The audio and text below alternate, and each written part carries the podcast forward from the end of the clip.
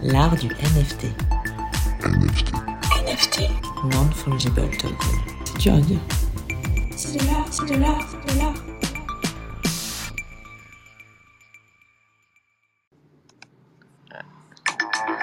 L'art du NFT. NFT. Non-fungible token. C'est dur à dire. C'est de l'art, c'est de l'art,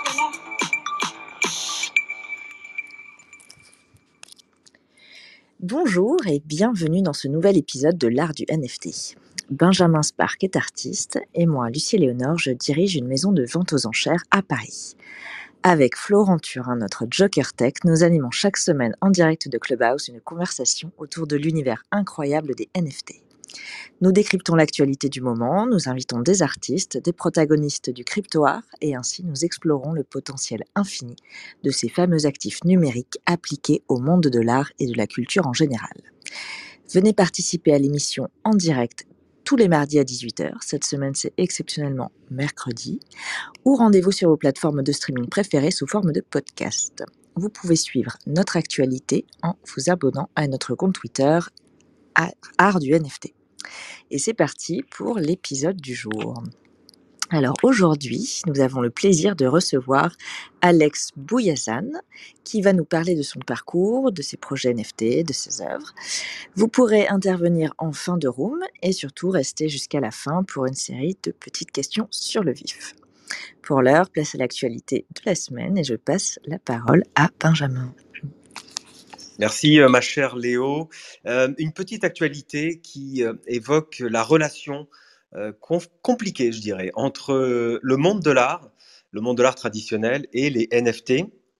Alors, pour exemple, le Journal des Arts, un, fameux magazine qui parle d'art en France, a sorti toute une série d'articles la semaine dernière sur les NFT avec des titres assez accrocheurs comme les NFT, un marché hautement spéculatif et nébuleux, ou alors NFT, est-ce une révolution ou une pyramide de Ponzi? Donc en gros, je vous rappelle, une pyramide de Ponzi, c'est-à-dire une grosse arnaque. Et je pense que le monde de l'art est en train de, de comprendre le phénomène, de comprendre qu'il y a un phénomène déjà qui se passe, mais les journalistes n'ont pas encore creusé vraiment la question. Et quand on regarde les articles, on comprend la confusion entre les collectibles, donc typiquement les CryptoPunks ou typiquement les Bored Apes, donc tout- toutes ces petites imagettes euh, qui représentent euh, soit du, pixel art ou des, profile pictures ou des choses comme ça. Euh, la différenciation entre ces collectibles est vraiment une démarche artistique avec des gens comme Alex, dont on va parler ce soir, qui sont des artistes, qui ont des idées de création, qui ont des intentions, qui ont, etc., qui véhiculent des émotions. Bon, voilà, donc un artiste, quoi. Et en fait, je me suis dit, ça, n'avance pas vite parce que j'ai repris un ancien article du magazine Beaux-Arts. qui est paru au mois d'avril, juste après la fameuse vente du Beeple, vous savez, à 69 millions de dollars, la, première fois qu'on entendait parler des NFT vraiment de façon mondiale. Et j'ai gardé cet article de Beaux-Arts qui disait, euh, qui évoquait cette vente en disant euh, la vente récente d'une œuvre médiocre au format JPEG pour 69 millions d'euros, laisse perplexe. Euh, pire, cette œuvre ringardise les arts numériques, etc. Et puis, c'était une descente en flèche de cette œuvre de Beeple et de toute l'œuvre de Beeple en général. Et on voyait bien que le journaliste n'avait pas compris du tout l'intention de Beeple, n'avait pas compris les 13 ans de travail qu'il avait fallu pour proposer cette œuvre aux enchères, etc. Donc je voulais juste évoquer ça. C'est quelque chose que je regrette évidemment venant du monde de l'art. Et je regrette qu'à chaque fois, les nouvelles technologies, les nouvelles façons de créer se, se heurtent bien souvent au mur de l'incompréhension, voire même au mur de l'indifférence. Je pense que c'est en train de changer parce que euh, j'ai parlé avec euh, un journaliste il y a juste deux jours euh, qui, me disait avoir compris finalement la différence entre les collectibles et euh, les œuvres d'art euh, digitales.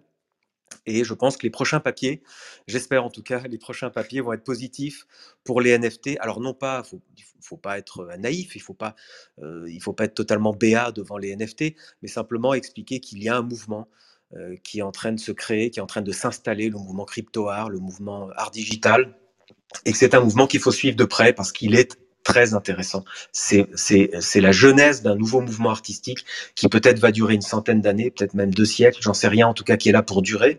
Et on en parlera euh, aujourd'hui avec Alex. Alex, qui, qui représente cet art digital. voilà rapidement ce que je voulais dire là-dessus. Je, je, suis complètement d'accord avec toi, Benjamin. J'en suis arrivé à me demander s'il ne faudrait pas qu'on arrête même de parler NFT, parce que moi, mes, mes proches savent que je m'y intéresse, etc. Et ils m'envoient tout et n'importe quoi sur la NFT. Ça commence à m'agacer un peu que tout le monde mette un tout dans le même sac finalement. Et je me demande si on ne devrait pas, nous qui, soutenons finalement euh, euh, le, crypto art, en fait, euh, commencer à plus utiliser ce vocable-là. C'est une vraie question.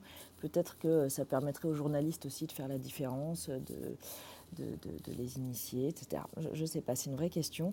En tout cas, euh, moi, ce qui me fait euh, doucement rire quand on voit les journalistes qui dénigrent ça, on a vraiment l'impression d'être euh, au début du XXe siècle, quand Louis Vossel parlait des fauves en disant qu'est-ce que c'est que ce truc. bon, c'est assez marrant comme l'histoire se répète et bon, voir la suite en tout cas, mais c'est toujours mieux que l'indifférence. Oui, l'histoire se répète et puis on va en parler avec Alex. Tu as raison, le mot NFT, en fait, finalement, je crois que c'est le mot qui brouille les pistes. Parce qu'on aurait pu tout simplement euh, parler de crypto art ou d'art digital, comme à l'époque on parlait de pixel art ou d'art euh, fait par informatique, etc. Et finalement, le NFT qui est qui n'est pas l'art, digital, puisqu'on peut, mettre, on peut proposer un NFT sur un tableau physique ou sur une sculpture physique, etc. En fait, le mot est en train de brouiller le message qui est qu'il y a un mouvement artistique très puissant, très important qui arrive, qui est l'art digital, l'art numérique, le crypto art, appelons-le comme vous voulez. Vous voyez, même les définitions sont un peu flottantes pour l'instant.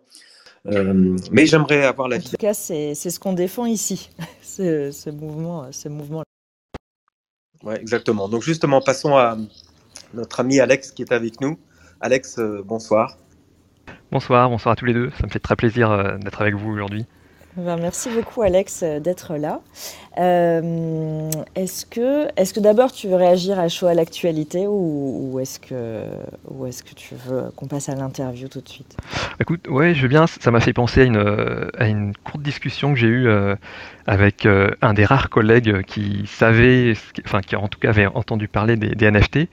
Et, et en fait, c'est une discussion qui a été relativement bizarre dans, le sens où voilà, il avait lu un article de 20 minutes, je crois, et du coup, il était devenu spécialiste immédiatement en NFT sans savoir que moi, je m'y intéressais euh, énormément depuis un petit moment. Il est épidémiologiste aussi. Et donc, il... Ouais, voilà, tout, à, peu près tout d'un coup.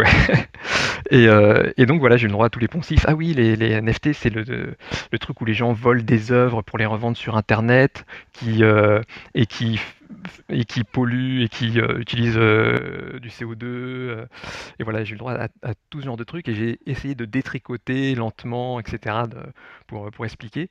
Mais voilà, je me suis dit qu'effectivement, il y avait encore du chemin et que les gens ne savaient pas enfin, ne, effectivement, ne font pas la différence entre crypto art et NFT de façon plus générale. Et d'ailleurs, ne connaissent généralement que le terme NFT qui, qui englobe à, peu près, à peu près tout. Bon, alors c'est ce qu'on va faire ici. On va essayer de tout, décri de, de tout détricoter et, euh, et, comme ça tu pourras envoyer euh, ce podcast à ton collègue et je pense que ça lui apprendra plein de choses. euh, alors Alex, est-ce que tu peux te présenter succinctement et nous dire qui tu es, où tu vis et ce que tu fais? Alors, euh, ben, je vis à Paris, je suis euh, graphiste motion principalement. j'ai fait des études d'art appliqué. j'ai ce qui m'a toujours intéressé, c'est la création plus que la, façon de faire, mais j'ai toujours eu deux passions qui étaient la photo et, et l'infographie, notamment la 3D, et de de fil en aiguille et de hasard en rencontre. Après, euh, mon, après mon BTS d'art appliqué euh, en publicité, je voulais faire de la pub, mais comme j'étais un peu autodidacte de ce qui était très à la mode à l'époque, c'est-à-dire les sites web et, euh, la 3D, je me suis mis directement à travailler dans le domaine et, et, voilà, j'ai un, peu, j'ai fait un peu de photos de mode que j'ai laissé, laissé comme métier, mais voilà, qui restait une passion euh, et euh, avec laquelle je, continue de m'amuser euh, beaucoup. Et donc aujourd'hui, tu n'es pas que artiste, c'est ça? Voilà, aujourd'hui, je suis principalement graphiste dans un grand groupe audiovisuel. Ok. voilà. Et comment tu es arrivé au, NFT Alors, on va continuer par abus de langage à, parler de NFT, même si on sait tous ici ce que ça sous-entend. Comment tu en es arrivé Alors, enfin, moi, j'ai toujours eu besoin de, créer et de, m'amuser dans, mon métier. Et donc, quand il y a 5-6 ans, j'ai commencé à prendre un, CD dans, ce grand groupe euh, d'audiovisuel très, euh, hiérarchisé et, travailler à la grande entreprise, la partie créative et, la partie liberté de création, c'est beaucoup amenuisé.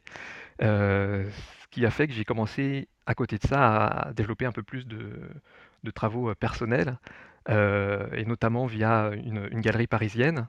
Et, euh, et j'ai lu un article il y a, je crois, un an ou deux qui, disait que voilà une, une ex ou une copine d'Elon Musk avait vendu du crypto art. Alors euh, je me suis demandé ce que c'était et j'ai cherché un petit peu, j'ai pas très bien compris. Euh, et voilà, j'ai laissé le truc de côté euh, pendant, pendant un petit moment. Et, euh, et plus tard, j'ai réentendu parler, notamment via Beeple et tout ça. Et je me suis dit, ah, mais c'est le, le, truc qui m'avait intéressé à l'époque. Mais en fait, voilà, c'est un vrai mouvement, il y a vraiment quelque chose. et, et j'ai réalisé que ça pouvait être aussi l'occasion de, de ne pas être que en galerie, entre guillemets, mais de vraiment proposer que directement ce que, ce que moi j'ai envie de proposer euh, en tant qu'œuvre d'art. Et j'ai trouvé ça, euh, je trouvais ça une, une, motivation supplémentaire au fait de juste créer pour soi, mais de créer du coup aussi pour les autres euh, et de façon quasiment non contrainte. Mais donc tu avais déjà une pratique artistique établie? Oui, plus ou moins. J'avais déjà fait deux, deux trois expos. Euh, mais c'était voilà, c'était toujours un à côté de c'était pour mon épanouissement artistique, euh, ma bulle à côté de mon métier de graphiste. C'est-à-dire que finalement, Alex, quand tu parles de la vente de Beeple, donc tu parles bien de, de cette vente assez extraordinaire qui a eu ouais, lieu au mois de mars. Titres, ouais. Ok, donc c'est donc en fait, ok, le graphisme, tu maîtrisais les outils, etc. pour ton travail. Tu avais déjà des intentions euh, artistiques euh, personnelles, donc tu avais une recherche personnelle que tu faisais à, tes moments perdus, on va dire. Et en revanche, c'est cette vente de mars. Donc c'est important parce que je sais qu'elle a frappé les esprits, cette vente de Beeple. Elle a frappé aussi mon esprit à moi. Je me suis dit qu'il se passait, ça y est, vraiment quelque chose d'important. Et tu t'es dit finalement, euh, je vais pouvoir monétiser mon travail grâce au NFT ou tu t'es dit, euh, il, faut que je, il faut que je change ma façon même de créer pour, euh, pour m'adapter. Enfin, quel a été le choc pour toi de cette euh, alors moi je le, monétisais déjà, mais euh, enfin euh, légèrement, mais sans me dire que j'allais devenir milliardaire, j'ai fait des recherches, j'ai vu qu'il y avait des plateformes et qui permettaient de, proposer sans le filtre d'une curation et d'une galerie. C'est-à-dire voilà quand, quand, on est artiste, enfin en tout cas dans mon cas, quand on est artiste pour, pour une galerie, il faut correspondre au thème qui a été décidé, il faut être sélectionné pour ce thème et il faut que les œuvres euh, qu'on propose euh, soit sélectionnée. Donc ça fait déjà tout un tas de filtres. Et après, il faut qu'elle soit évidemment achetée, mais ça c'est notre histoire. Et, euh, et, là, ça commençait à bien marcher euh, en galerie, et j'ai vu cette ouverture encore moins filtrée, entre guillemets. Et, je me suis dit que c'était super intéressant, d'autant plus que moi j'ai toujours, depuis longtemps j'étais dans les dans les cryptos, dans le Bitcoin notamment, et quand j'ai vu voilà qu'il y avait ce mélange entre geekerie, euh, crypto euh, et, et, art, euh, ça m'a ça m'a immédiatement séduit. Mais donc c'est dans un premier temps, c'était surtout un moyen de t'affranchir euh, des intermédiaires, de, des galeries. Oui, mais c'était même si ça se même s'il n'y avait pas de vente derrière, en tout cas, c'était le moyen de, de montrer euh, une œuvre, mais qui avait une valeur, plus que juste faire une page web, voilà ce que je sais faire. C'était vraiment, euh, à partir du moment où on mint euh, ce, cette, œuvre euh, NFT, euh, elle prend le statut, entre guillemets, euh, d'art NFT. Elle a, elle a, eu un coût pour le mint, et elle a un potentiel artistique aux yeux de qui veut bien l'apprécier plus que si je, la mettais sur une page web en disant euh, voilà ce que je sais faire. Donc il euh, y avait ce il y avait ce côté euh, se faire plaisir en créant, ce que j'ai toujours fait, mais avec un potentiel de vente derrière qui est qui est une motivation supplémentaire et, et, rigolote, quoi, une sorte de, de, nouveau challenge. Oui, j'étais inter, interpellé par ce que disait Alex. En fait, parce qu'en fait, effectivement, tu vendais en galerie tes œuvres euh, digitales, à moins que tu vendes des sculptures. Parce qu'en fait, il faut juste expliquer à ceux qui nous écoutent que euh, ton art s'apparente à, euh, pas du pixel art, mais enfin, c'est entre le Lego et le pixel. C'est-à-dire que tu utilises des notions fondamentales de géométrie, on va dire, et de couleur pour construire quelque chose de figuratif, mais à base de, de petits éléments. c'est du pointillisme digital, on va dire, hein, pour faire une référence à la peinture euh, 19e. Euh, Est-ce que tu peux déjà nous décrire ton art et comment tu exposais en galerie euh, ton travail? Alors oui, c'est- exactement ça. En fait, euh, j'ai toujours été très fan du street artist Invader. Et, euh, et avec mes enfants aussi, et on s'amusait à chasser les, euh, les, les invaders dans, dans Paris avec l'appli. Et on s'est dit, bah tiens, on va faire nous aussi des mosaïques. Donc j'avais acheté tout un tas de mosaïques et on s'est mis à faire des mosaïques. Et comme je suis très volume euh, à la base, je me suis dit, mais qu'est-ce que ça donnerait une mosaïque en volume? Comment je pourrais faire euh, un, petit invader? Et je me suis dit directement, euh, mais en fait, une mosaïque en volume, c'est juste du Lego. Donc j'ai commencé à essayer de faire des trucs en, Lego. Et très vite, c'est devenu compliqué à cause des couleurs, des pièces, etc. Je me suis dit, bah, je vais, je vais le faire en 3D, tout simplement. Et voilà, et à partir de là, j'ai commencé à, à faire des sculptures vir- virtuelles en Lego en 3D, donc qui représentaient euh, des personnages de, des super-héros, des personnages de Star Wars, des, des véhicules. Et, euh, et donc j'avais déjà fait une expo avec, euh, avec cette galerie, mais qui était une expo photo pour le coup. Et comme ça leur correspondait bien, c'est une galerie très pop et très pop culture. J'aurais dit, bah voilà ce que, ce que je fais en ce moment. Ils ont dit, bah bingo, ça, c'est très cool, ça rentre dans, ce qu'on fait. Et, euh, et donc voilà, c'est rentré dans leur catalogue. Et euh, dernièrement, ils ont refait une, euh, expo thématique à laquelle j'ai participé aussi, et euh, toujours avec des, œuvres en, Lego. Donc en fait, ce sont des prints que je vends. Voilà, les œuvres sont virtuelles, c'est de la, création numérique, mais euh, ce sont les, les prints qui sont achetés en euh, un certain nombre d'exemplaires en fonction de la taille. Je crois que c'est euh, 10 Ouais. exemplaires pour les plus grands, une centaine pour les moins grands. Mais donc finalement, ton travail, il est quand même conçu en trois dimensions Ouais. euh, sur ton ordinateur. Et au final, tu proposais quelque chose en deux dimensions. C'est-à-dire que tu faisais une, capture d'écran, enfin on va dire une sortie 2D d'un travail 3D. Donc c'est déjà une première frustration, à mon avis, pour toi. Euh, parce que j'imagine que la galerie, comme toutes les galeries physiques, euh, avait plutôt tendance à pousser un travail 2D parce que dans l'histoire de, bah, les gens ont beaucoup plus l'habitude d'accrocher quelque chose sur un mur que de, de visualiser quelque chose en trois dimensions. Donc j'imagine qu'aussi les NFT, euh, ça a permis pour toi de faire des séquences vidéo de tes, objets 3D, enfin, de tes- œuvres 3D, et de faire quelque chose d'assez cinématographique, c'est-à-dire que tu, poses une caméra euh, virtuelle dans ta création, et la caméra tourne autour de, ta sculpture euh, 3D, et euh, c'est ça que maintenant que tu proposes en, en NFT. C'est ça, ouais, exactement. Tu as tout à fait bien vu le truc, c'est que ça permettait aussi, enfin ça permet aussi de faire le, tour de cette sculpture dont euh, voilà, je peux présenter, euh, j'ai présenté trois vues comme trois photos de cette sculpture. Et la galerie va en choisir une, parce qu'il n'y a pas de sens d'en proposer plus. Euh, mais ça va rester quelque chose de, plat. Alors qu'en NFT, euh, on peut euh, faire le tour, proposer une animation, zoomer sur des parties plus intéressantes, voir que ce sont bien des petits Lego et pas juste des blocs de céramique. Et, euh, et donc ça apporte euh, bah, une, une quatrième euh, dimension à, à cet objet qu'on n'avait que trois et qu'on n'avait que deux en, en, en galerie en tout cas. Mais ouais, effectivement la, la vidéo, c'est- voilà, c'est quelque chose qu'on on avait dû, enfin qui était quasiment très dur de monétiser avant en tant qu'œuvre d'art. Ouais, donc c'est ce que le NFT t'a permis finalement. C'est euh, par la monétisation, finalement, tu as pu euh, développer euh, la quatrième dimension. Exactement, ouais, ouais, exactement. Et est-ce que tu peux nous, parler un petit peu de tes sources d'inspiration et, euh, comment tu crées? Euh, Tu pars de quoi? Euh, quelle, est, la démarche? Qu'est- Qu'est-ce que tu racontes? Ouais, ouais. Alors, bah, moi j'aime bien tout ce qui est pop. et à la base, ça marchait très bien aussi pour les Lego parce que c'était coloré et, que voilà, même Lego, ça va être du Star Wars, du Spider-Man, du Iron Man. Donc ça, faisait sens.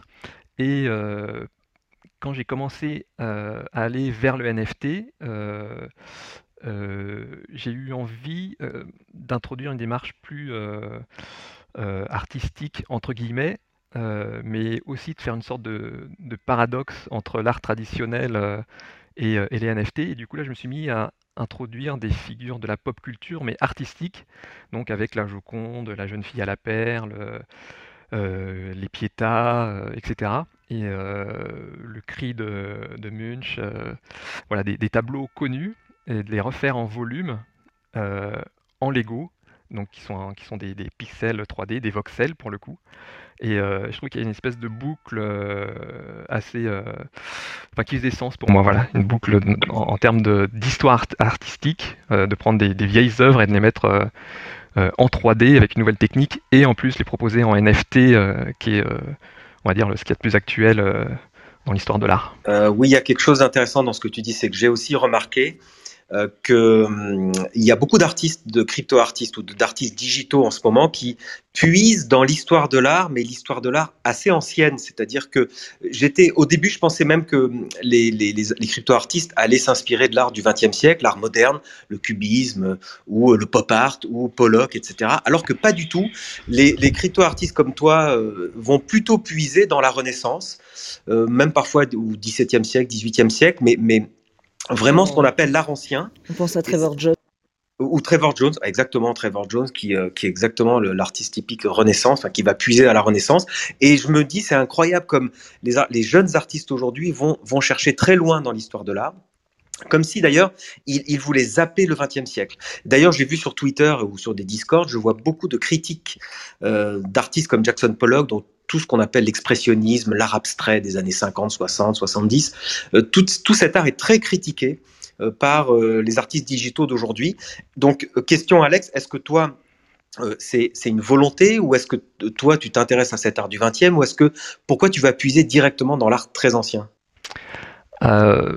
Enfin, Pour moi, justement, l'art très ancien est tellement, enfin, en tout cas de la Renaissance, est, tellement euh, établi et reconnu euh, dans, la société que c'est que c'est euh, pop. Enfin, si tu veux, la, la, Joconde, c'est euh, Iron Man du Louvre et euh, la jeune fille à, à la perle, c'est c'est Captain America à Delft. C'est vraiment des figures emblématiques plus que si tu prends un, un, un, Picasso ou un Pollock. Euh, en fait, c'est pour que ce soit euh, plus facilement identifiable ou est-ce que c'est une recherche de reconnaissance? Je, je, pense, je pense qu'il y a, je pense qu'il y a les deux. Euh, déjà, ouais, c'est beaucoup plus facilement euh, identifiable et, euh, sans être spécialement une, reconnaissance, je pense que la, trajectoire ou le message de de s'inspirer du passé pour euh, en faire quelque chose de moderne est peut-être plus, plus évident euh, que, que si je prenais un, du Mondrian ou, euh, ou un bleu de Klein ou, ou, ce genre de choses. On, sent, on sent tes références artistiques assez importantes dans, du XXe siècle. Effectivement, ça ne m'étonne pas parce que je sais que tu, je sais que tu connais bien l'histoire de l'art. mais j'ai quand même une question sur ton, sur ton travail ton travail, ton job alimentaire, j'allais dire, ton travail euh, dans l'industrie en fait. Comment tu arrives à concilier euh, le matin, donc j'imagine que tu as une journée de travail euh, classique, donc ça c'est ton travail de graphiste dans l'industrie. Je crois que c'est dans la télévision, je pense que tu, veux, tu veux pas en dire plus, mais enfin, c'est dans la télévision. Et euh, donc tu disais que d'une part c'était créatif avant, mais ça l'est de moins en moins parce qu'en fait il y a une conformité assez forte dans, dans, dans, tous ces médias de télé. Ça, on l'a tous, on l'a tous constaté. Mais euh, et après, tu travailles en tant qu'artiste le soir et les week-ends. Comment tu fais? Est-ce que tu prends des moments off? Est-ce que tu es tout le temps inspiré ou est-ce que tu t'alloues des moments bien spécifiques pour ton travail Alors, euh, j'ai toujours euh, plein de choses que j'ai envie de faire euh, et plein d'idées. Donc oui, je suis plutôt inspiré et que j'arrive jamais vraiment à amener euh, à bien. Mais, mais j'essaye de me concentrer sur celles qui me paraissent les, plus efficaces, enfin les plus réalistes à produire. Et, et en fait, dans, dans, mon métier, les, les choses, c'est voilà, les, les, groupes audiovisuels privés, on est à la recherche de du moindre coût et de l'efficacité. Donc de plus en plus, euh, les, tâches euh, s'automatisent et, euh, et, sans faire, de, du, de l'art génératif, je commence à, devoir coder pour optimiser les, les bandes annonces et, les mises en page et, voilà, et, les déclinaisons. une bande annonce qu'on va faire en lundi, demain, ce soir, voilà, ça va être complètement automatique. Et, du coup, ça, autant je m'amuse à coder le truc, mais une fois qu'il est fait, voilà, il n'y a plus trop de créativité. Et, euh, et, et du coup, c'est pour ça que j'ai vraiment besoin à côté de, de, de mettre en place, enfin de faire, tout, de, de, rechercher toutes ces idées que j'aurais mis dans mon métier à une époque, et que donc là je mets, je mets à côté pour, pour m'épanouir entre guillemets. Donc en fait, le, NFT, quelque part, c'est la possibilité de, de monétisation qui t'a offert un espace de liberté. Ouais, ouais, tout à fait, tout à fait. Plus, plus accessible et plus, euh, plus facile qu'une qu'une galerie euh, physique. Donc, ce qui t'intéresse, c'est de, quand tu mintes, c'est d'avoir finalement un accès direct à tes amateurs et amatrices? Ouais, exactement. Et alors après, on parle aussi beaucoup de de communauté, etc. Et enfin, moi j'ai toujours entendu parler de communauté, machin, et je me suis dit ouais, euh, ok, c'est Pipo, on connaît la chanson. Et, euh, et là, j'ai été bluffé euh, de, la réalité de, de ces communautés et, euh, et, du soutien et de l'entraide et de la participation et de l'échange artistique, etc., qui est un truc que j'avais perdu depuis, euh, depuis le lycée ou, euh, ou, le BTS. Quoi. Et, euh, et ça, c'est aussi super épanouissant. Les, les gens, bah, comme vous, ou comme d'autres que je connais dans la room, avec qui on, on discute régulièrement et, et, on essaye de monter des projets, de s'émuler et de, et de progresser ensemble. C'est aussi quelque chose de, au-delà de la, Enfin, moi, je, si ça se vend, tant mieux, mais c'est, pour moi, c'est plus une vitrine avec un potentiel de vente derrière. plus qu'une tentative de, de, faire un à côté de mon métier. Et, et de ce point de vue-là, le fait qu'il y ait en plus une communauté euh, extra, euh, euh, c'est super enrichissant. C'est vraiment. je revis, Alex, je revis comme toi avec beaucoup d'émotion au mois de février, mars, les, les, rooms sur Clubhouse. Alors, il y avait la plupart des rooms étaient plutôt en anglais, c'était les Américains qui parlaient mais on a appris, mais, moi j'ai appris des, centaines, des milliers de choses grâce à eux. Et il y avait exactement comme tu dis, une notion de partage, de partage d'expérience. C'est-à-dire qu'on était tous novices parce que tout était euh, au, tout début, on était tous au tout début. Et le partage, c'était euh, j'ai galéré ici, euh, voilà, je vais vous donner un bon truc là. On s'achetait même des NFT l'un et l'autre. Donc euh, les artistes intervenaient, ah toi t'as minté euh, sur telle plateforme, ah ben je vais aller t'acheter un NFT. Il y avait une effervescence absolument incroyable et on a participé. Euh, je sais toi et moi, on était, on suivait les mêmes rooms parfois le soir tard parce que avec le décalage horaire, on voulait suivre les rooms américaines. Mais ça, c'était c'était très fort. Et c'est vrai que cette communauté, on la retrouve encore aujourd'hui. La communauté des NFT, elle a tendance à vouloir s'épauler, à vouloir se renseigner. Tu parlais d'un article de presse dans 20 minutes qui évoquait le vol des œuvres d'art où les gens font des screen captures d'œuvres de, d'autres artistes et vont les minter après sur les plateformes sans prévenir l'artiste évidemment. Et bien ça maintenant aujourd'hui c'est immédiatement repéré euh, par d'autres artistes, par la communauté qui alerte les places de marché en disant attendez ça il faut enlever immédiatement. Euh, c'est un spammer c'est quelqu'un qui a volé l'œuvre de quelqu'un d'autre etc donc ça c'est très fort. Euh, c'est une communauté que tu suis toujours. Tu arrives à tu as le temps donc de, de suivre cette communauté de tweeter d'être sur les discours oui alors c'est vrai que j'en ai pas parlé, mais euh, euh, avant ça, euh, avant les, les NFT, j'étais entre guillemets influenceur voyage. Donc j'avais avant le Covid un, un compte Insta de, de, photos qui me permettait de voyager, qui était à, à 200 000 followers. Et, ah donc c'est bien toi sur Insta que, que j'ai oui. vu. je me suis dit, mais ça n'a rien à voir avec son travail. Il doit y avoir un homonyme. Je... non, non, c'est bien moi, ouais. Et donc voilà, ça, ça me prenait euh, pas mal de temps. Et euh, voilà, et depuis le Covid, la fermeture de frontières, etc., c'est devenu euh, très très compliqué. Et, tout ce temps que je passais à, à, retoucher les photos, à les poster, à répondre aux commentaires, à interagir avec mes followers, bah, je l'ai je l'ai basculé sur entre guillemets sur la communauté NFT et donc donc voilà, ouais, j'ai ce temps euh, à côté. Euh, voilà, c'est l'heure de métro le matin et le soir et les pauses, etc. C'est enfin, c'est vraiment quelque chose qui me, qui me passionne. Donc dès que je lève le nez de, de, de mon écran, c'est un peu ma pause à moi. Il y en a d'autres qui vont se prendre une petite clope ou un café, et moi, ma pause, c'est voilà, aller voir ce qui se passe sur, sur Twitter et répondre mais, aux messages. Non mais tu as 200 000 followers sur Instagram. Ouais, j'avais de, je dois être à 170 maintenant. Euh...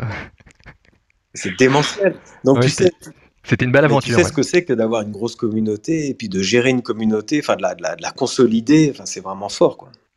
Ouais, ouais, c'était super intéressant et aussi de repartir du coup à zéro. Euh...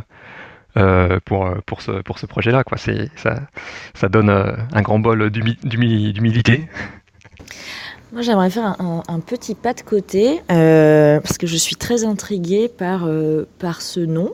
Euh, alors, est-ce que c'est ton nom? Est-ce que c'est ton pseudonyme? Est-ce que c'est ton avatar? Est-ce que c'est ton patronyme? Est-ce que tu peux nous raconter un peu l'histoire de ton Oui, nom? alors euh, c'est euh, les deux premières syllabes sont mon nom tout simplement. Et euh, quand j'étais euh, quand, quand j'étais petit, j'étais fan de, de Karate Kid euh, qui s'appelait Daniel San. Et je me suis dit, bah, je vais rajouter San à la fin et voilà, et ce sera mon ce sera mon pseudo. Donc Bouya San. et, et ça influence certaines de tes œuvres, cette passion ancienne pour le karaté? Bah, ça reste de la culture pop des années euh, 80 et euh, ouais, il y a, il y a un Sangoku qui, qui traîne quelque part et euh, ouais, peut-être je ferai un Bruce Lee, un de ces quatre. euh. Alors justement, est-ce que tu peux, parce que tu dis qu'il traîne quelque part, où est-ce qu'on peut, où est-ce qu'on peut voir tes œuvres en fait? Où est-ce que tu mintes? Sur quelle blockchain? Sur quelle plateforme? Est-ce que tu peux nous parler un peu de tout ça et, et surtout pourquoi, pourquoi tu mintes là? Ouais. Alors, bah, j'a- j'avais démarré un projet en même temps que sur. alors, j'avais reçu au, dé- au départ le, le Graal qui était l'in- l'invite sur euh, Foundation. Et, euh, et donc, j'ai Eh, imité Est-ce que tu peux juste rappeler, parce que peut-être que tous nos auditeurs auditrices sont pas familiers avec les différentes plateformes, donc effectivement Ouais. c'est un Graal, donc pour, pour Alors, bah, c'était au moment de la grande vague euh, NFT. C'était une plateforme où on- sur laquelle on, qui était, il n'y avait pas de curation réelle et on pouvait rentrer que si une personne qui avait fait une vente euh, vous offrait une invitation. de la cooptation en fait.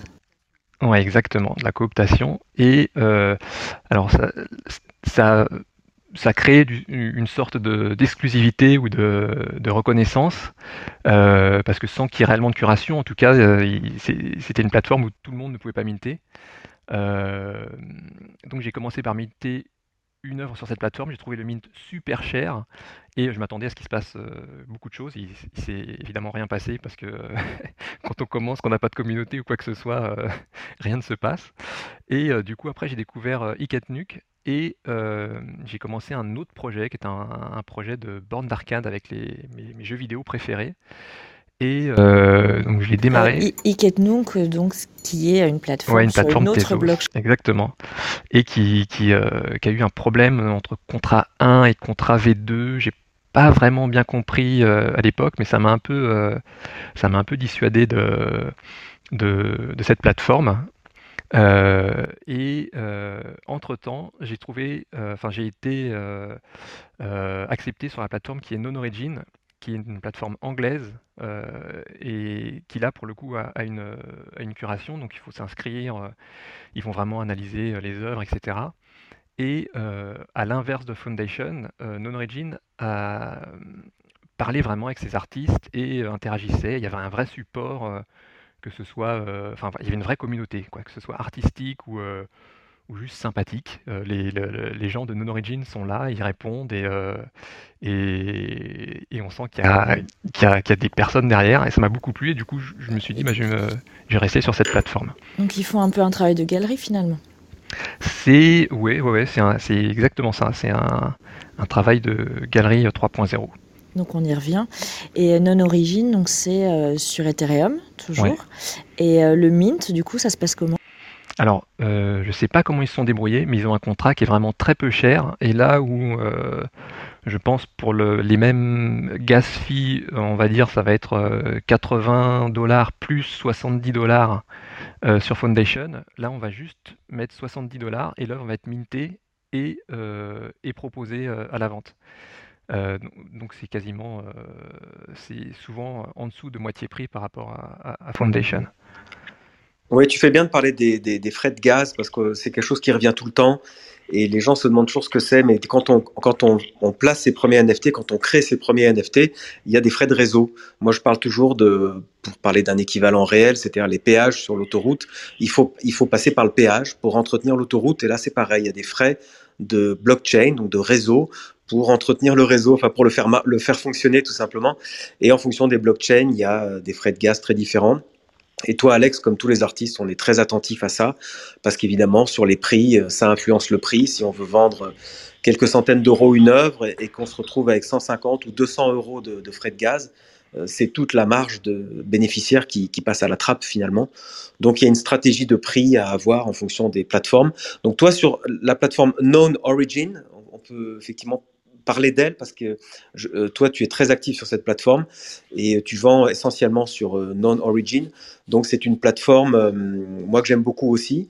Est-ce que quand tu dis que tu interagis avec eux, c'est-à-dire que tu peux les contacter directement, ils s'intéressent à ton travail, ils te, ils te manifestent un intérêt pour ce que tu Oui, tout, à fait. Quand, enfin, une œuvre sur deux, si je les, je les tag sur, sur, sur Instagram, ils vont, ils vont euh, faire une stories du tag. Euh, quand je vais sur leur Discord et que je pose une question technique, euh, j'ai une réponse avant la journée et, quand on peut pas répondre, on me renvoie sur une autre personne. Et quand c'est pas des questions techniques, mais justement des questions de, euh, de développement de, de marque ou, de, artistique, euh, bah, ils vont envoyer sur le membre de, l'équipe qui correspond et ce membre va répondre. Et je trouve que c'est très... euh, il y a un vrai côté famille et pas, industriel, beaucoup moins industri- industriel que Foundation. Est-ce que tu peux, parce que je suis sur Non-Origine, là, euh, je vois qu'il y, a des, euh, y a des éditions, il y a des 1 sur 1. Est-ce que tu peux nous raconter comment tu détermines, en fait, euh, si c'est des pièces uniques ou des éditions? Ouais. Alors en principe, je fais que des 1 sur 1, c'est ce que je m'étais fixé au départ. Et j'ai voulu essayer quand même pour voir ce que ça donnait. Donc j'ai fait des 1 sur 3. Euh, et alors j'ai fait une Joconde que je voyais pas faire en 1 sur 1 parce que ce, ce qui m'intéressait dans, l'histoire de la Joconde, c'est que voilà, c'est l'œuvre la plus copiée et distribuée dans le, dans, le monde. Et, et ça me paraissait intéressant d'y participer en, voilà, en mettant le maximum d'éditions que, que je pouvais en faire et au plus bas prix possible. Donc voilà, j'ai fait 100 éditions à 0,01. Euh, et euh, il doit y avoir aussi, et il y a le, euh, il y a une- un, un hommage à, ah mais voilà, maintenant j'ai oublié son nom, euh, à Trevor Jones. Est-ce qu'on est qu'on peut juste, Alex, est-ce qu'on peut juste Ouais. rappeler et préciser que quand tu dis 1 sur 3, ça veut dire que tu proposes à la vente trois éditions d'une même œuvre. Est c'est ça, c'est ça. Voilà. Euh, qui sont numérotées 1 sur 3, 2 sur 3, 3 sur 3. Alors, en plus, je crois savoir que finalement, on ne sait pas exactement laquelle on achète. Si, si moi je veux acheter l'édition 2 sur 3, en fait, on ne sait pas. En fait, c'est juste euh, le premier arrivé, premier servi, je Ouais. pense. Et puis quand tu dis que tu le vends 0,1 Ether, c'est ça? Euh, la Joconde est 0,01. 0,01, ce qui doit correspondre à 2 ou 300 euros à peu près, je crois. Euh, non, c'est 30. Ah oui, je me suis trompé d'un zéro. C'est le, le, le minimum euh, euh, que, que, que je pouvais mettre pour. Ok, donc c'est très accessible en fait, c'est très accessible. Ouais, celle-là, c'était vraiment c'est la, la, la carte postale euh, qu'on prend au Louvre, quoi. Ah ben voilà, oui, oui je vois que tu as, poussé le parallèle jusqu'au bout en disant vous, vous, sortez du Louvre avec une carte postale, et ben là vous venez, venez la prendre chez moi, quoi, tout simplement. Ouais, ouais, exactement. Mais je pense que les NFT dans les musées vont remplacer les cartes postales. Moi, je pense que dans deux ans, il y aura ça. Euh, c'est ressortez du musée avec votre NFT. Ah oui, oui, je pense, mais c'est, une discussion que, que j'avais euh, il il y a pas longtemps, et euh, voilà, avec Grida d'ailleurs, je crois, et on, on se disait que les, enfin, moi, j'ai acheté des, des, CD, des CD de musique, qui me coûtaient assez cher, et euh, j'étais content d'avoir le livret, le CD, euh, voilà, c'était ici, enfin, c'était comme ça que les jeunes, entre guillemets, dépensaient leur argent à l'époque. Et puis après, il y a eu euh, le, les MP3 et la dématérialisation, et du coup, le, cash a, glissé vers de la, place de concert, donc plus de l'expérience, encore quelque chose d'assez immatériel, et de l'abonnement musical. Et, je pense que si on prolonge ça, euh, je pense vraiment qu'il y a une génération qui est, qui est prête à, à, acheter de, l'immatériel, euh, comme c'est hyper naturel avec de la musique. Et là, ça va être hyper naturel aussi avec, euh, avec du visuel. Et de la même façon qu'on qu est content de, soutenir ou, de s'identifier à, à, un artiste musical, ça pourrait être le cas maintenant avec, avec un artiste plasticien, enfin en tout cas visuel. Bon, moi, Alex, tu vois, j'avais prévu de te poser la question qui tue, mais juste avant la fin du podcast. Mais cette question me brûle les lèvres et je suis sûr qu'elle va être très inspirante pour tout le monde. Et tu vas voir, c'est un peu cash. Alex, quand est-ce que tu quittes ton job pour redevenir artiste à plein temps? Alors, euh, c'est pas au programme, mais euh, on va dire euh, quand euh, 12 mois d'affilée le- les NFT couvriront le salaire, je commencerai à y penser. Ouais, mais ça, ça peut arriver plus vite que prévu. Hein. Ah bah écoute, voilà, je te dis, voilà, si pendant un an, effectivement, le- le- le- l'expression artistique euh, euh, me permet d'assurer les, les mêmes obligations et les mêmes dépenses que, que ce que me rapporte mon salaire, je pense que oui, la question se posera très réellement. Alors justement, euh, je fais juste une petite parenthèse. On cherchait tout à l'heure mais ton autre édition euh, sur 77. Je pense que c'est un hommage au Bernin de Sainte Thérèse, euh, sans vouloir. euh, Oui, c'est euh, je crois que, je crois que Tu c'est Trevor, Jones qui a fait Ouais, cette, ouais, euh, cette œuvre. C'est a- un double hommage alors. ouais exactement. Euh, quels, sont les, quels sont tes projets? Alors, on a compris que tu vas pas quitter ton job tout de suite, mais est-ce que tu as des, que séries, des, des inspirations? Tu te dis, ah, je, je, je veux faire quelque chose autour de ça. Enfin, voilà. Qu'est-ce, qu'est-ce qui Ah se ouais, j'ai plein, j'ai plein plein de séries que, que je voudrais faire. Euh, alors il y a deux projets. Il y a un projet qui est euh, aider un, un photographe euh, connu entre guillemets, un photographe de mode des années euh, 90 qui qui voudrait via sa, sa galeriste s'essayer au NFT, donc lui expliquer un peu comment ça se passe et éventuellement lui animer lui animer une œuvre. Ça, c'est à court terme. Plus moyen terme, euh, monter un collectif euh, euh, d'artistes NFT pour justement amener les NFT dans les galeries de façon facile. Parce que c'est- quelque chose que j'ai du mal à faire avec la galerie avec laquelle je travaille d'habitude. Euh, euh, et- Donc, finalement, c'est pas si inutile que ça, les galeries physiques? Ah mais non, moi je pense que pour, euh, pour, avoir, euh, pour savoir ce que c'est qu'une communauté, tu vois, pour avoir eu euh, 200, 200 000 followers euh, sur, Insta dans un autre domaine, si tu, n'as pas cette communauté, je pense que la, galerie a cette communauté. Et, de la même manière que tu pourrais décider de dépenser, je ne sais pas quelle somme en, promotion sur, euh, sur Internet pour, euh, pour tes œuvres, tu peux aussi en, en faire une marge pour une galerie.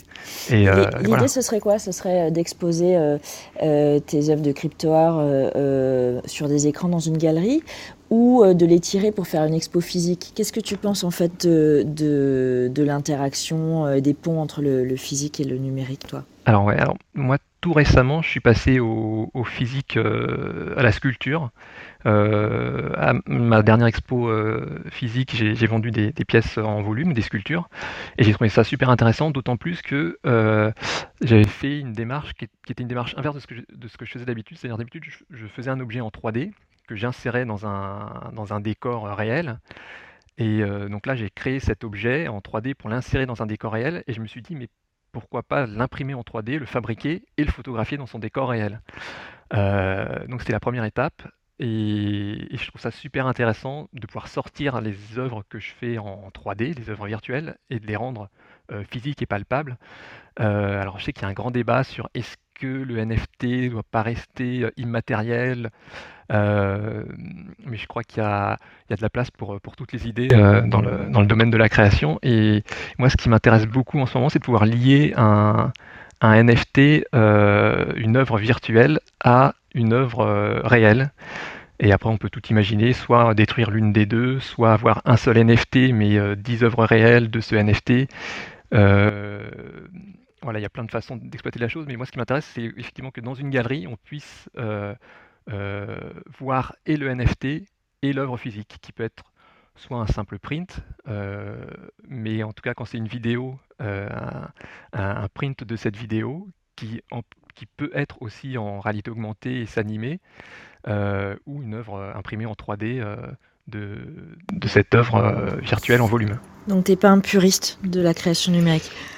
Je ne sais pas si on peut euh, définir les, faire des guerres de paroisse entre puristes, etc. C'est un grand Mais, sujet. euh, ouais, bah c'est vrai. Est-ce que, est-ce que un vrai peintre peint en atelier ou en extérieur, enfin, c'est, c'est infini, c'est infini. Oui, oui, les problématiques, tu as raison. Et ce qui est vraiment intéressant, moi qui viens de l'art traditionnel, je discute avec des artistes digitaux, dont, des gens comme toi aussi, Alex, et on s'aperçoit que moi, j'ai mis beaucoup, beaucoup d'énergie à, à transformer mon art physique en quelque chose de virtuel. Et je vois tous les artistes digitaux à mettre beaucoup d'énergie à essayer de trouver une correspondance physique dans le monde réel de leur création digitale. Et pour répondre à Lucie et Léonore, tu as raison, euh, Léo, de parler des galeries, du rôle des galeries, parce que on s'interroge toujours, on se dit les galeries sont mortes, les galeries n'ont pas compris. Déjà, elles avaient raté le tournant des réseaux sociaux. Donc euh, nous, les, artistes, on était en direct avec les collectionneurs euh, sur Instagram, sur Twitter, etc., sur Facebook, par exemple. Et donc les galeries ont- n'ont pas compris ce tournant. Mais je pense qu'elles seront toujours très importantes, les galeries, dans la mesure où elles offrent un service, une expérience à la fois pour euh, nous les artistes ou pour les collectionneurs. Donc on cherche à exposer des, NFT dans des galeries physiques parce que ça questionne la relation entre l'art digital et, euh, la vision humaine, enfin l'aspect rétinien de l'œuvre d'art, euh, comme, disait à l'époque Marcel Duchamp, de l'art rétinien, c'est-à-dire que l'œil peut, scruter. Et donc on est à fond dans ces questionnements, et je pense que les galeries doivent absolument se- s'intéresser et rentrer dans les dans les dans l'ère digitale et, et nous aider et aider ces artistes-là à proposer quelque chose. Mais Alex a des pistes euh, justement là-dessus. hein. Mais on est d'accord, Oui, hein, moi je suis la représentante de l'art de la, du, du marché de l'art traditionnel ici, hein, donc évidemment on est, on est tous d'accord là-dessus. Euh, comme il est euh, 7h moins le quart, je, vous- je vous propose qu'on qu'on puisse donner la parole euh, euh, aux auditeurs et auditrices qui auraient envie de monter sur scène, donc n'hésitez pas à lever la main, on vous fait monter sur scène. Et si, euh, et si Florent, euh, notre Joker Tech, veut euh, prendre la parole, n'hésite pas Florent. Et voilà. Ouais, je, me suis fait tout discret parce que ben, ce podcast était très bien conduit jusqu'à présent. Vous avez posé beaucoup de mes questions. Il y, en a plein que j'aimerais explorer aussi. tu as parlé du, collectif d'artistes. euh, donc ça, en soi, ça peut être, on peut faire un, un, épisode là-dessus entièrement. Et est-ce que, tu vois, un collectif d'artistes doit juste avoir aussi que des artistes dans ce collectif? Euh, Parce que je crois que ta mission, du coup, euh, c'est justement de favoriser euh, l'implémentation des, euh, au sein des galeries, on va dire. Donc, euh, est-ce que tu penses que euh, un collectif d'artistes doit juste être un collectif d'artistes, justement, et s'entraider euh, sur toute la partie artistique, ou est-ce que tu penses qu'il n'y aurait pas euh, la place, justement, pour des fournisseurs de services, euh, justement, pour aider sur euh, création de contenu, sur euh, peut-être la, toute la partie qui est autre que, la partie artistique, en fait Bah, c'est très intéressant. Sans, sans euh, directement penser à les inclure dans le collectif au départ, on s'est dit que par la suite, on aurait certainement besoin d'autres choses que des artistes, voire des, des- sortes d'agents, euh, euh, en- entre guillemets. Et, ouais, bien sûr, c'est. Et, ça fait complètement sens ce que tu dis. Voilà, enfin, aujourd'hui, quand tu vois les, la façon dont sont construits les, euh, les, les PFP ou les, les projets de ce genre, euh, voilà, tu as un community manager, euh, un tech, euh, un développeur. Donc, euh, si tu fais un groupe de NFT artistes, ça, ça peut aussi faire sens, effectivement, de, de- de- d'inclure cette, cette façon de, de, de penser la chose. Ouais. C'est ça, parce que dans le, dans le concept, ça reprend un peu l'idée des, des DAO, euh, du coup, ces, organisations décentralisées autonomes euh, qui sont ben, très, très à la mode ou qui seront très à la mode euh, dans, les prochains mois euh, euh, sur le marché crypto. Et c'est vrai que ces, concepts-là, ils peuvent être repris aussi euh, euh, spécifiquement pour servir les artistes. Donc je trouvais ça intéressant. Et une autre question que j'avais pour toi, c'est que tu en as parlé un petit peu sur euh, justement euh, comment tu verrais l'avenir, les as, etc. Euh, toi, qui fais du voxel, justement, comment tu, tu vois euh, l'arrivée des métaverses Est-ce que tu penses que c'est encore tôt Euh, Est-ce que ça va vraiment être un, canal de diffusion important pour, te- pour tes œuvres à l'avenir? Qu'est-ce que tu penses de tout ça?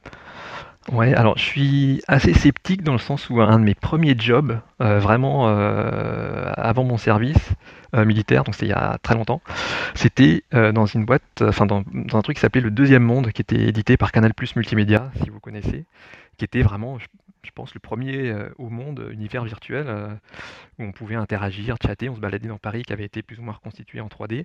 Et C'était avant Second Life, bien avant. Et euh, bon, le truc a périclité. Euh, Second Life pareil. Euh, et là, j'en vois d'autres arriver, mais ils, ils apportent pas encore plus que ce que euh, y a 20 ans euh, euh, avait apporté euh, le, deuxième monde.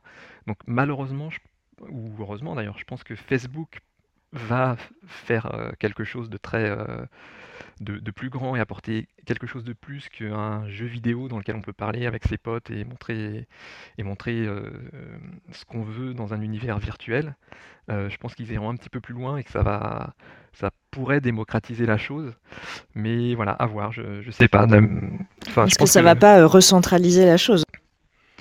Moi, je pense qu'ils vont du coup créer un standard et que et que ce sera celui-là et, pas les autres de la même manière que voilà, ils ont fait Facebook dès le départ et euh, après Google a voulu arriver à quelque chose de beaucoup mieux qui s'appelait Circle, mais euh, qui a, qui a disparu euh, très rapidement quoi. Donc je je, moi, je suis assez sceptique pour l'instant sur les. J'adore, hein, j'adore ça, mais je, je suis sceptique sur le, le, le fait que ça puisse être mainstream sans, sans un, grand, un grand Facebook euh, ou un grand euh, Apple ou Google euh, derrière.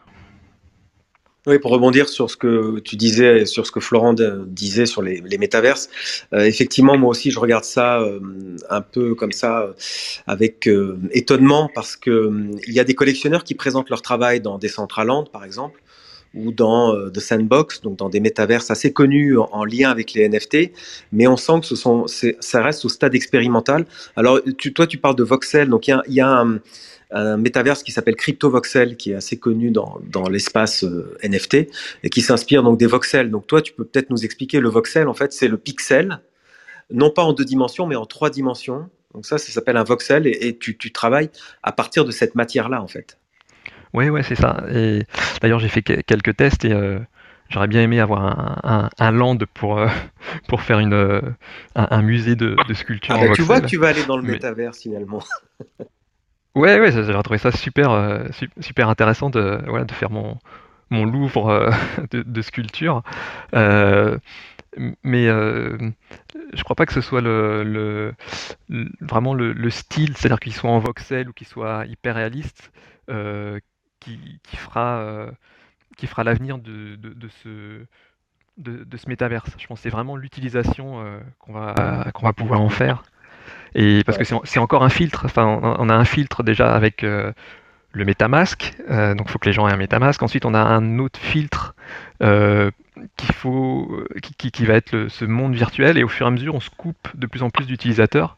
Et je pense que les, le, le monde virtuel qui marchera sera celui voilà, qui sera le plus facile Ouais. d'accès et surtout avec euh, le, plus de choses à, à retrouver euh, euh, et d'intérêt à l'intérieur. Voilà. S'il y, a un- s'il y a un Amazon euh, et dans un, dans un métavers, voilà, les gens iront, euh, ou pas d'ailleurs, mais il faut qu'il y ait un intérêt euh, réel autre que juste euh, faire la même chose qu'à l'extérieur, mais en Ouais, pixel c'est des, des barrières à l'entrée. Tu as absolument raison. Et d'ailleurs, tu parlais de Facebook, qui, s'appelle Meta maintenant. Il s'appelle Meta à cause de Metaverse. Ouais. Et, et on pense que comme Facebook, il y a 2 milliards d'utilisateurs, du jour au lendemain, le jour où Facebook lancera son métaverse, ça fera potentiellement 2 milliards de personnes qui auront accès à cet espace virtuel. Et euh, ju- juste précision, tu parlais de land, et alors c'est marrant parce qu'on on est, on est très nombreux en tant qu'artistes euh, NFT à se poser cette question-là est-ce qu'on achète un land, donc c'est-à-dire est-ce qu'on achète un territoire virtuel, un, espace virtuel dans un dans un métaverse pour ensuite exposer euh, ses propres œuvres ou les ou les œuvres de sa collection. Mais euh, c'est une question qui revient tout le temps. Moi, je vois les prix complètement exploser là, des, des, des lands dans les métaverses. Enfin, ça coûte maintenant, euh, ça, ça coûtait euh, des milliers d'euros. Maintenant, ça coûte des centaines de milliers d'euros. Donc, ça devient incroyable. Il faudrait, il faudrait finalement proposer, aller voir des musées ou des galeries qui sont déjà Ouais, dans le métaverse. C'est peut-être le rôle des galeries hein, de, de se- d'acheter des landes et de créer des galeries virtuelles. Oui, tu as raison, on retrouve les mêmes problèmes que la vie réelle, c'est- c'est- c'est-à-dire que nous, artistes, on n'a ni le temps, ni les moyens, ni l'occasion, enfin, c'est pas notre métier, en fait, d'organiser des expositions. C'est le métier Ouais, mais demain tu vas avoir un métaverse qui te dit bah pas de problème, le land il est gratuit, juste euh, euh, voilà, il y a sur ton mur il y a écrit euh, Nike et puis euh, sur la maison d'à côté euh, il y a écrit Carrefour, mais le land il est gratuit. Et je pense que voilà c'est le modèle qui s'est imposé sur Internet naturellement et qui risque aussi de s'imposer dans, pour les métavers avec, avec Facebook. Voilà, ce sera gratuit, juste voilà. Mais on vendra nos données. Ouais.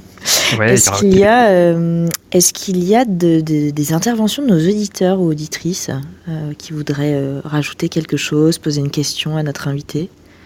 Parce que l'heure tourne. Oui, en attendant que quelqu'un lève la main, euh, c'est vrai ce que tu dis, l'intervention du mécénat mhm. privé euh, dans, les, dans les métaverses, dans les NFT, ça va arriver, c'est évident. Et en fait, c'est déjà le cas. Euh, l'autre jour, je voyais l'église de la Madeleine à Paris était, rénovée. Il y avait une grande marque très connue dans la mode, dans le luxe, qui disait cette marque, grâce à cette marque, l'église de la Madeleine va être rénovée. Bon, c'est effectivement la marche du monde, de, nos sociétés en tout cas. Et, euh, et, pourquoi pas, euh, quand on voit que sur les métaverses, il y a des grandes marques qui prennent position très vite. Et puis là, on a parlé de. Tout le monde a vu que Nike et Adidas ont euh, racheté, enfin, se lancent dans les NFT, soit en rachetant des entreprises ou pas. Mais on sent que les artistes vont être progressivement sollicités pour intervenir dans, un univers de marque. Comme quoi, on, on retrouve des problématiques du monde traditionnel encore.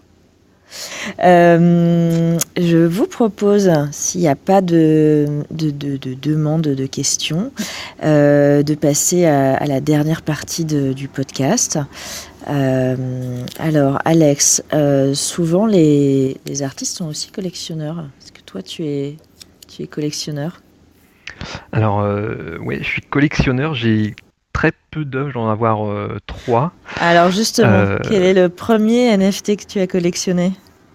Alors euh, c'était un NFT. alors je, non, le premier, je crois que c'est le, livre de John. Moi aussi, c'est le premier.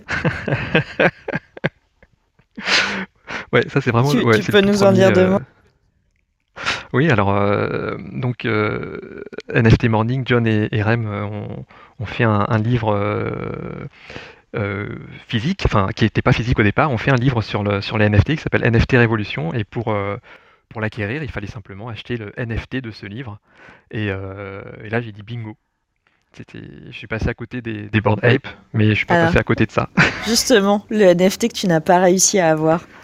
Euh, alors sans vraiment de regret parce que euh, je continue à les trouver très moches. Euh, c'est les bornes. voilà, j'étais dans la dans la room où il parlait du lancement, et ça allait être lancé, où il lançait le truc. Allez-y, c'est 0,02 et tout le ah monde en avait. T'étais là au tout début début quoi. Ouais, mais je me suis dit, mais enfin non, je vais pas mettre 0,2 dans une espèce de singe super moche. Donc voilà, je continue à les trouver très laids, mais je pense que c'est aussi pour me, mm. pour me, soulager. je comprends. Euh, n'en parlons pas trop. Euh, le NFT que tu attends avec impatience euh, J'ai hâte de voir ce que va donner ce qu'a fait PAC avec, avec tous ces, NFT avec masse, avec tous ces NFT qui se qui s'assemblent les uns avec les autres. Oui, le merge. Le merge, ouais, ouais, le merge project.